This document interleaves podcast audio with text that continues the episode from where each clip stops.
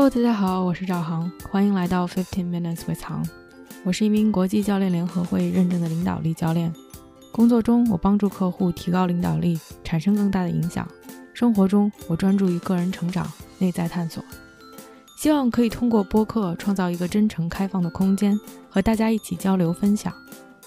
无论你身在何方，正在经历什么，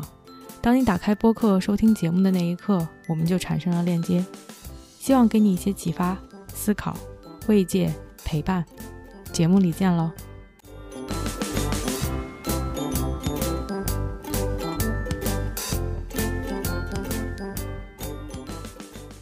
！Hello，大家好，欢迎来到这期的 Podcast。今天是四月十九号，星期三，现在时间是美东时间上午十一点五十六分，坐标是多伦多。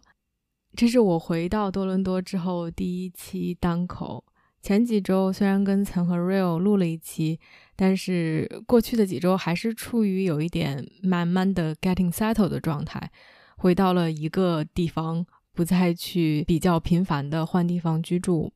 也是这个月开始形成更规律的自己每天生活中的 routine，去跑步、去举铁、去冥想，有着更正常的生活的和工作的节奏，见见朋友、吃吃饭。今天这期节目其实想 跟大家聊聊冥想，可能大家的感觉是：天呐，怎么又聊冥想，又又又聊冥想？其实这是我第一次自己聊冥想。之前做过两期关于冥想的节目，一期是和 Gigi，那个是好久好久之前了。跟他的那期节目更多的像一种，有一点像请教的感觉吧，因为他是比较资深的一个做 meditation、做冥想的一个老师。自己在这方面有很多的经历和经验，所以更像一期采访，去询问他的一些感受，他怎么接触到的冥想，他怎么把冥想融入到自己的生活当中，冥想给他带来的一些好处。第二期关于冥想的也是一期访谈，是和雨梦一起做的，也就是今年的年初，因为他刚刚去过 Vipassana 十天的闭关冥想，也很好奇他的一些经历。所以其实跟别人聊了很多冥想，这是我第一次做关于冥想的自己的一些感受的分享。我算是冥想里面的小白 （newbies）。很长一段时间，冥想只是一个概念，或者说我对它的理解只是停留在理论上。而从去年年底十二月份，我开始自己去冥想、去实践。这个时间说长不长，说短不短，大概做了四个月的时间。虽然看上去是四个月，但也是断断续续的。我也没有所谓的一个顿悟的瞬间 （enlightened moment）。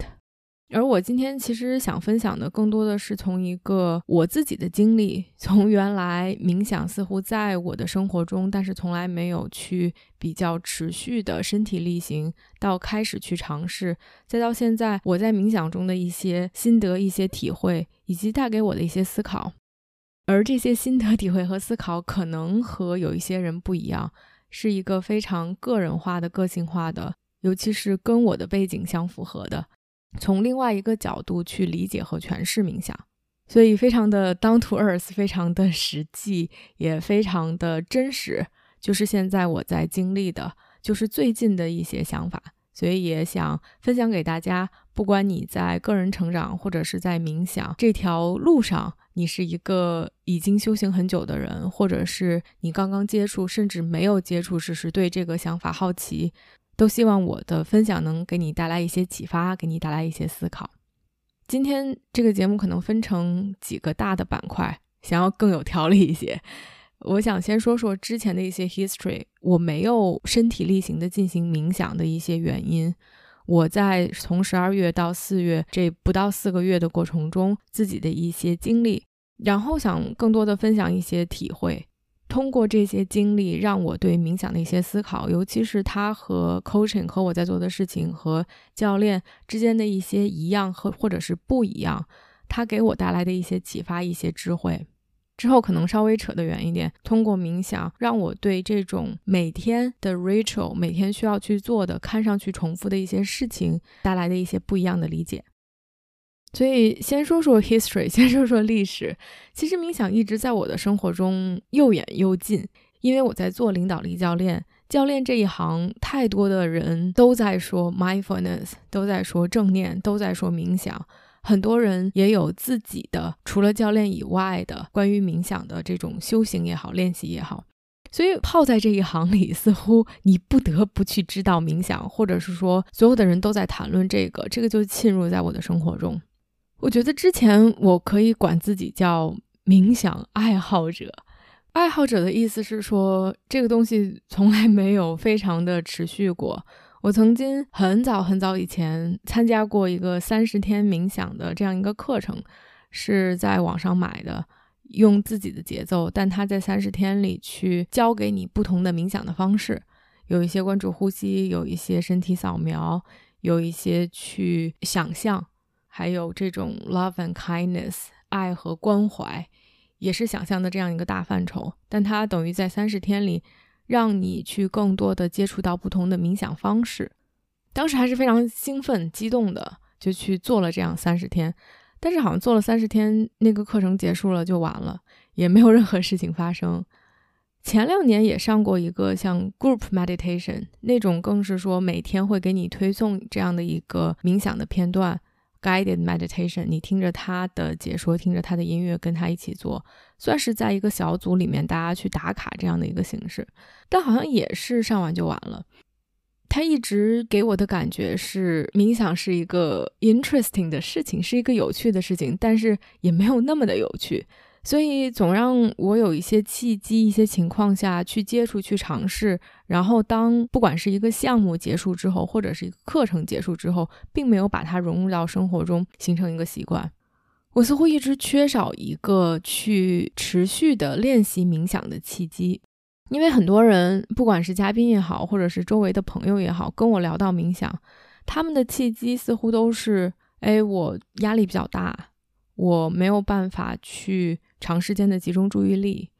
我经常会被自己的一些情绪，尤其是一些比较负面的情绪给带走，或者是晚上会失眠。总之，他们有一些现实生活中的挑战，让他们想去尝试冥想，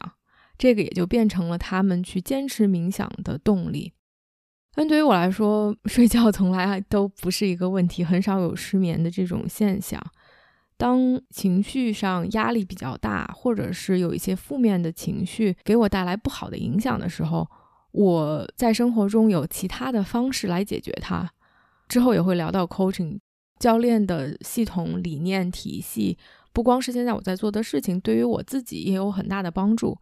我在生活中就会用到这些提问的方式，去帮助自己排解一些情绪，去帮助自己缓解压力。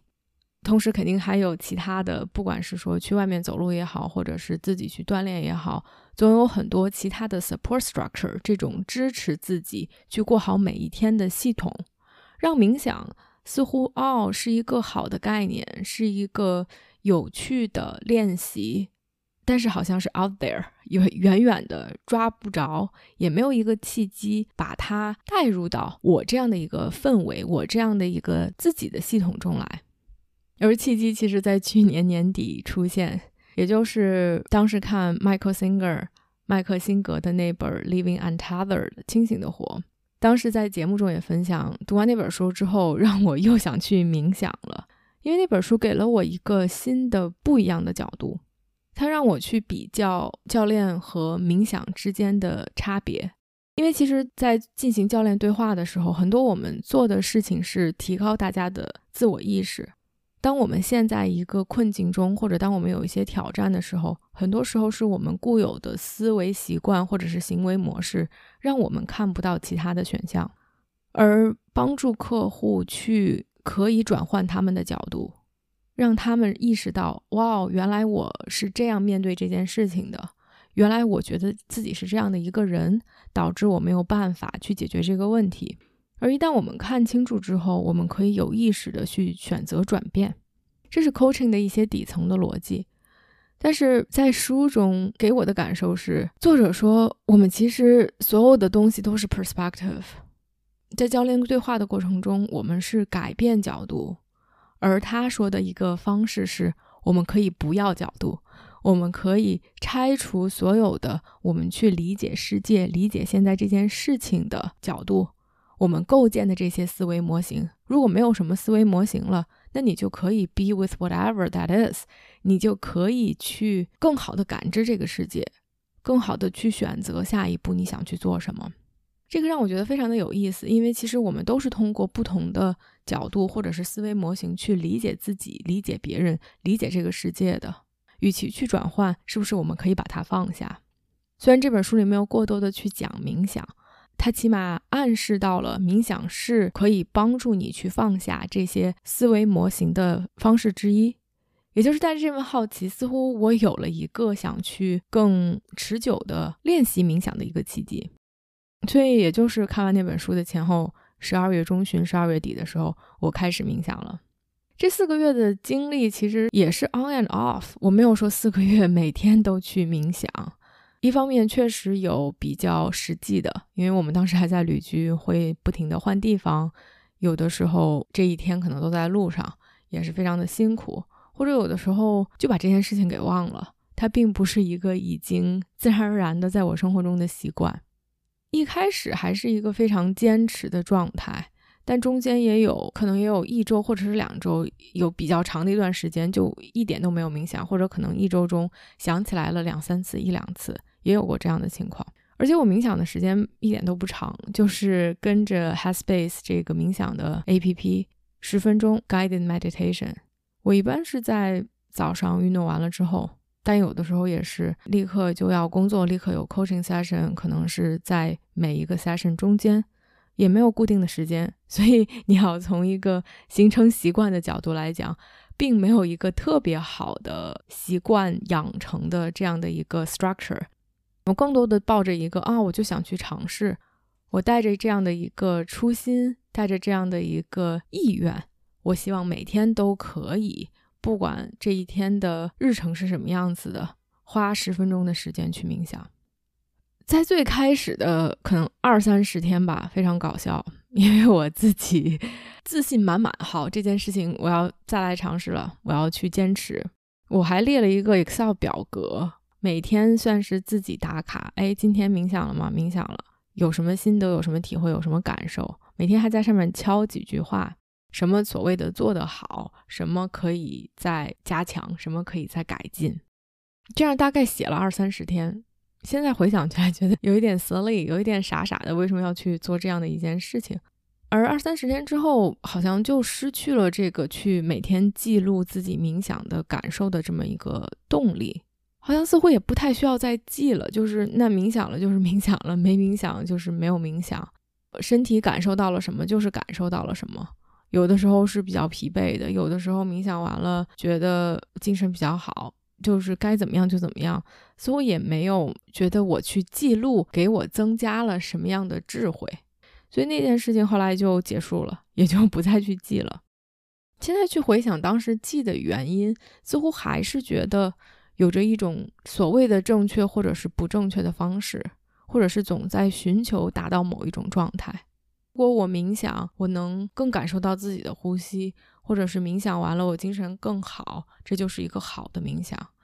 而我冥想中如果很疲惫，甚至昏昏欲睡，甚至脑子中出现很多画面，这就是一个不好的冥想。我总在企图在这个过程中调整，让自己进入到一个更好的状态。当然，这些都是潜移默化的。其实那次和雨梦聊天，我最后问他说：“哦，我冥想的时候总是脑海中出现画面。”当时说：“啊，出现就出现呗。”然后呢，你的问题是什么？也是跟他的那个对话，让我似乎更 normalize 这件事情。哦，这个就是我们练习的东西，这个就是很正常的事情，也没有什么需要去解决的，也没有什么需要去改进的，我们去感受就好了。反而让这件事情变得更平和。也没有像要去完成一个任务一样，有着不同的小小的节点要去 check in，要去改进，变得更加的自然，更加的流动。所以也是在回到了多伦多之后，又想重新 recommit。虽然还是在这四个月当中，觉得更想比较坚持的去冥想。所以也就是这一个月更加的 consistent，依然是每天只有十分钟。偶尔也会拉一天，可能上周就是有一天我忘记了是哪天，事情太多就把这件事情忘了。但是冥想的频率肯定是提高的更多。然后就在上周很很近的一个时间节点，那几天的冥想给我的一种感觉是 feel like home，有着一种非常 grounded、非常踏实、非常放松、非常 whole，自己身体、思维各方面融为一体的一种感觉。这个也不是我自己再去寻找的，或者是觉得需要达到的某一种目的。但是是一种有一点不一样的新的体验，那个可能发生在上周，我忘了星期几，有那么连续的几天给我那样的一种感受。这个也不持续，后来可能过了几天就没了。但是那种感受确实是有一点不一样的，也是新奇的、有趣的，也是带给我一些思考的。所以其实这就是过去四个月的一个体验。就像我说的，没有一个。啊哈！moment，忽然间顿悟了，或者是想通了什么东西，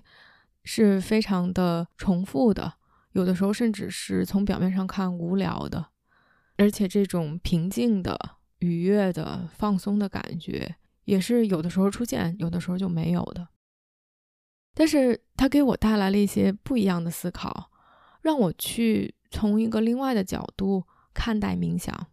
尤其是冥想和教练对话之间的一些连接和他们不一样的地方，因为我的个人成长也好，自己去提高自我意识也好，始自于 coaching。从 coaching 开始，可能对我的背景有一些了解的小伙伴都知道，我在最开始接触到 coaching 的时候，是我需要 coaching，我处在一个很迷茫、很混沌。很不知道下一步该怎么走的这样的一种状态，而我作为客户，自己亲身感受到了 coaching 对话的魅力。他帮我去思考很多我当时不会去思考的一些问题：什么对于我来说是重要的？我希望我过什么样的生活？我的价值是什么？而这些更本质、更底层的思考，帮助我去做出了一些生活中的改变。而 coaching 其实在我接触到这个行业，以及在我创业的前期，是融入到我每天的生活中的。因为当时在上教练培训的时候，每个人是配了一个 coach，我跟 coach 的对话是每周一个小时，这是非常高频的。等我培训结束之后，一直到我创业的初期阶段，我一直跟那个 coach 是保持这样一个频率去进行教练对话的，所以有。两三年甚至更长的时间，三四年的时间，我是非常高频的去提升自己，因为那个时候我确实需要非常多的 support，因为生活中发生了很多的变化，自己去决定报名参加这样的一个培训，很多的时间，很多的金钱上的投资，自己去决定要去转行，从咨询转到 coaching。要从美国搬家搬到加拿大，要在一个从来都没有来过、一个人都不认识的地方去重新建立自己的 connections，同时去开创一个自己的企业，以及后来慢慢找到志同道合的小伙伴和我的之前的 business partner 去建立一个公司。其实每天每天都有非常多的挑战，而 coaching 在这个过程中给了我我需要的这种帮助。一方面，它帮助我去澄清一些你可以说非常形而上或者是非常指导性的问题。我的价值，什么对于我来说是重要的？我希望过什么样的生活？同时，也帮我处理每一天都要面临的挑战。从最开始的辞职、搬家和上司和团队的沟通，到非常实际的、非常 logistic 的，等我们到了多伦多去建立自己的 business，去 networking。去面对大大小小的挑战，去克服种种的困难，包括在前期自己觉得我花了很多的时间、精力、心血，但是没有什么回报，自己的这种自我怀疑、顾虑，所有所有的一切，在 coaching 中都给到了我很多的支持，一次次的，他让我看到为什么这件事情对于我来说有影响，为什么我会觉得挫败。为什么我会觉得自我怀疑？它到底更底层的反映了是什么样的一种心态、一种情绪，反映了我如何去看待事情的角度，反映了我认为我是一个什么样的人。而在一次次的对话中，我可以走出来，你可以允许我的情绪，但不让我的情绪阻止我去做我想做的事情。我提高了自我的意识，并且可以更好的去处理自己、处理和别人的关系，以及我如何去看待这个世界。所以在前期，coaching 是带我进入了这样的一个个人成长的领域，并且当外界有很多挑战，自己内心有很多挣扎，并且同时需要很实际的去做事情，需要把事情往前推进的时候，让我可以很快速的从一些非常 negative、非常负面的情绪和想法中走出来，可以很快速的做好这种调整的过程，并且往前一步一步推进。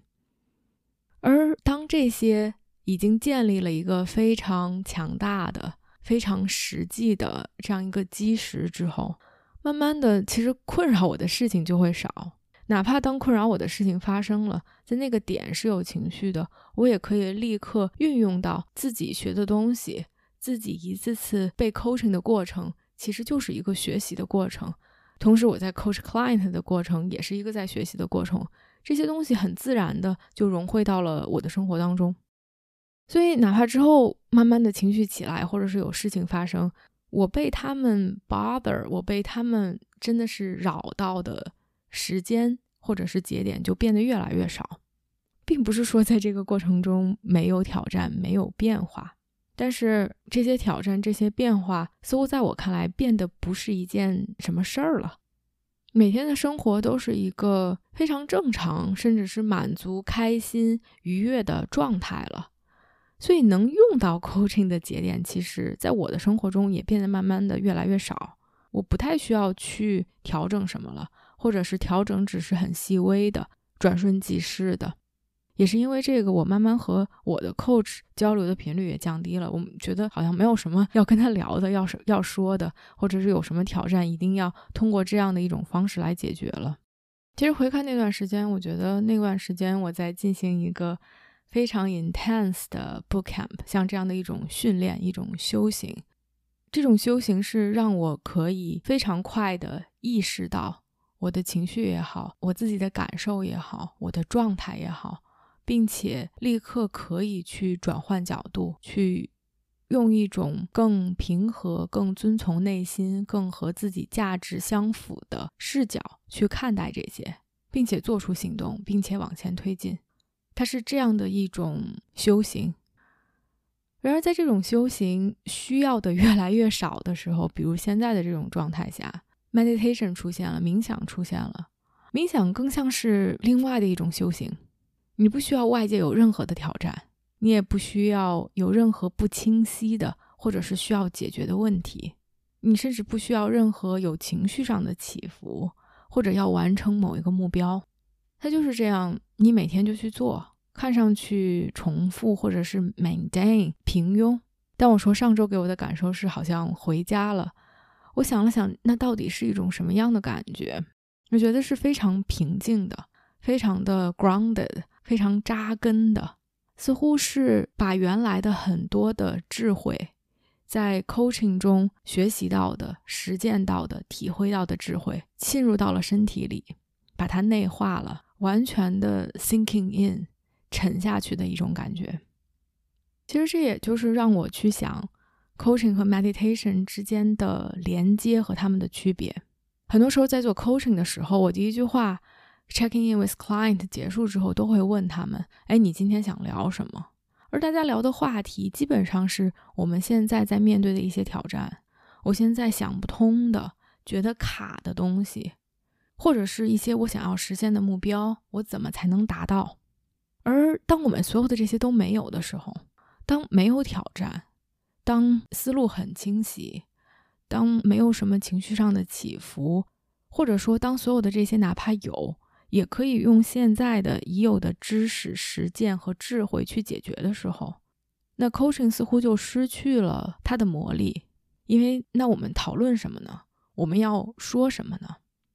我觉得有一段时间，其实我就处在这样的一种状态中，可能也是为什么我和我的 coach 没有那么高频率的进行对话，并不是说生活中没有挑战和没有变化。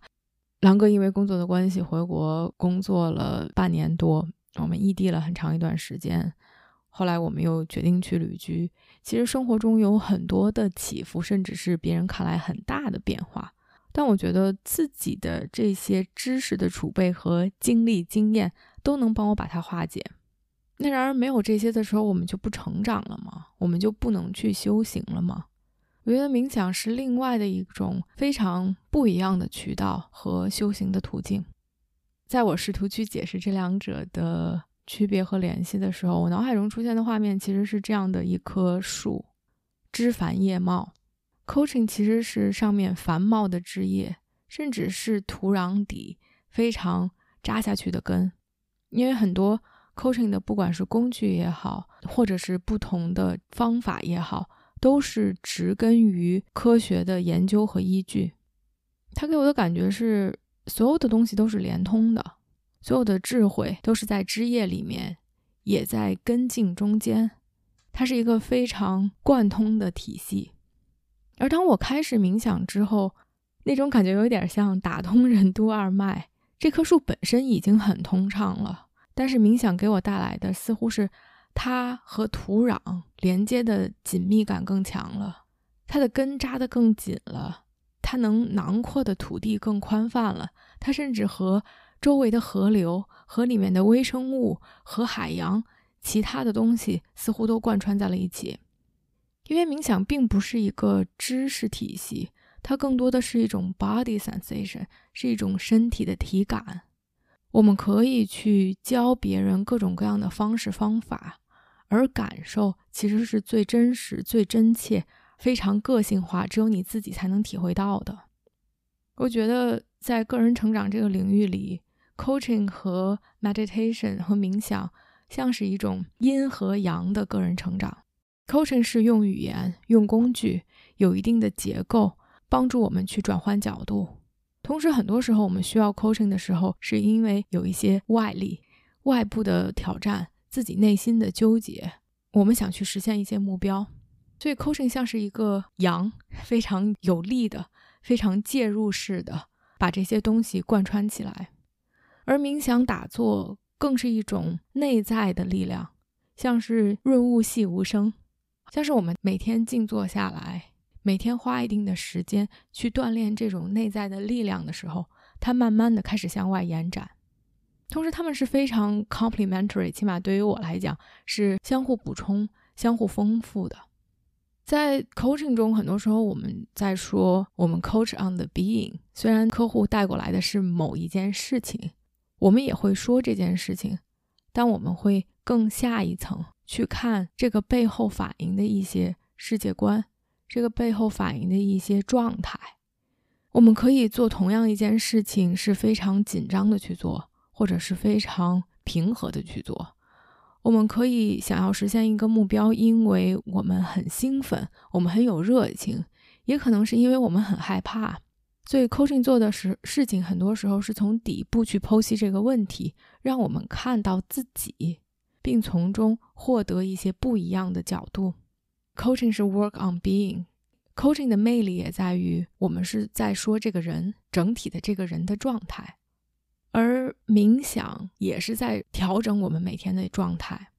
而不一样的是，我觉得 coaching 有的时候是在这种事件中的状态。而冥想是我们整个人整体每一天每一刻每一秒的状态，所以这是我自己在断断续续做了四个月冥想之后，可能有一点跟别的人不一样的一些心得和体会。它好像是在我这个已经非常茂盛丰满的这个树中，哇，让我觉得扎根的更广阔，和其他的东西的连通更紧密。不光是我和客户，我和自己的家人和朋友和兰哥的状态，而是我整个人在没有任何人跟我接触的时候，在我就是自己一个人的时候的状态。它好像像是那一滴雨露，或者是那一点点的点拨，把一些东西变得更融会贯通了。让我想到，其实状态这件事情非常有意思的一点，也是每个 coach 可能都会遇到过这种情况。有一些客户不知道为什么，似乎和你的连接感就是很弱，或者是你说什么，他们就比较 defensive，他们听不进去，他们想要去反驳，哪怕你是在去帮助他们，或者是只是问了一个问题，他让我去思考到底是缺乏什么。我无法改变这个人，但是我是不是可以改变我自己的状态？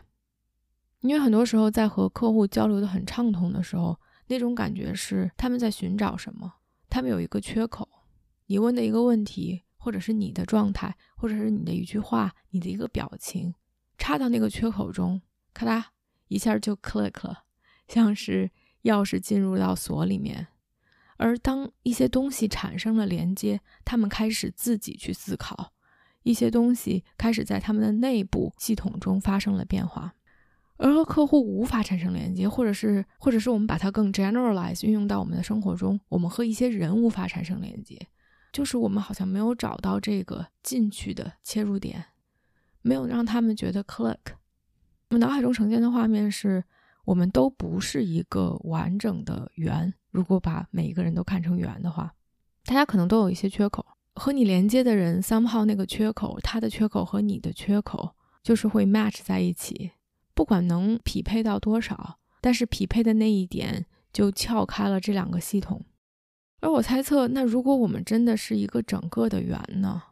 如果我们什么都不缺少，如果我们的状态就是这样的厚，这样的完整，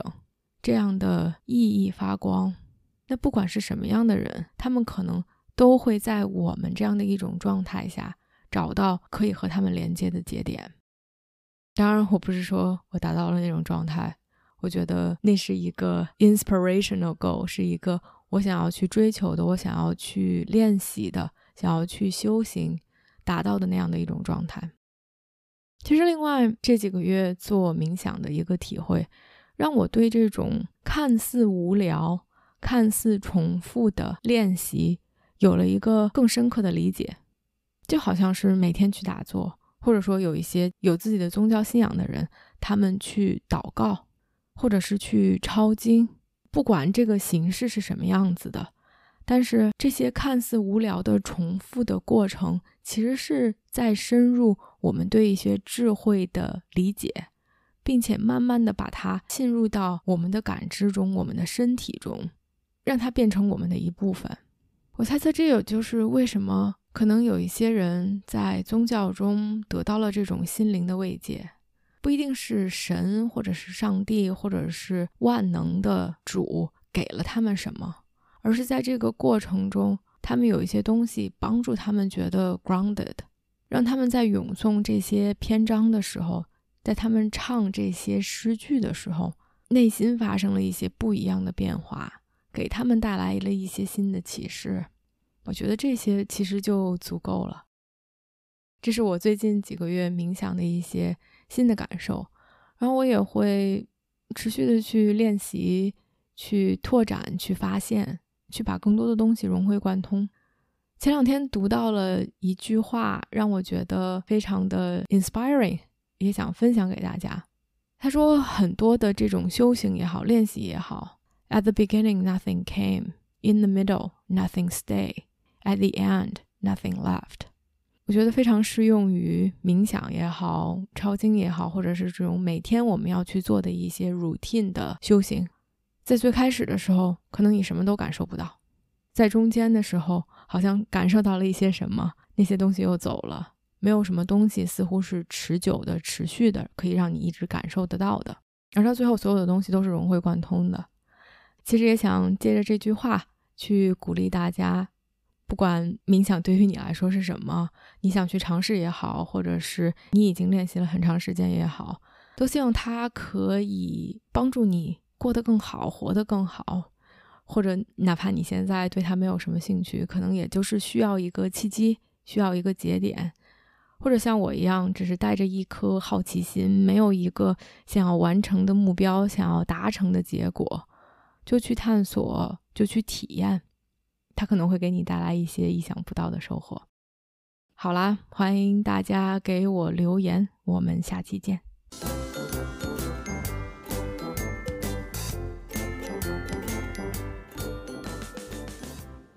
感谢你的出现，感谢你的收听，感谢你的陪伴。如果你喜欢我的节目，欢迎点赞、留言，并分享给身边的一个朋友。Have a nice day.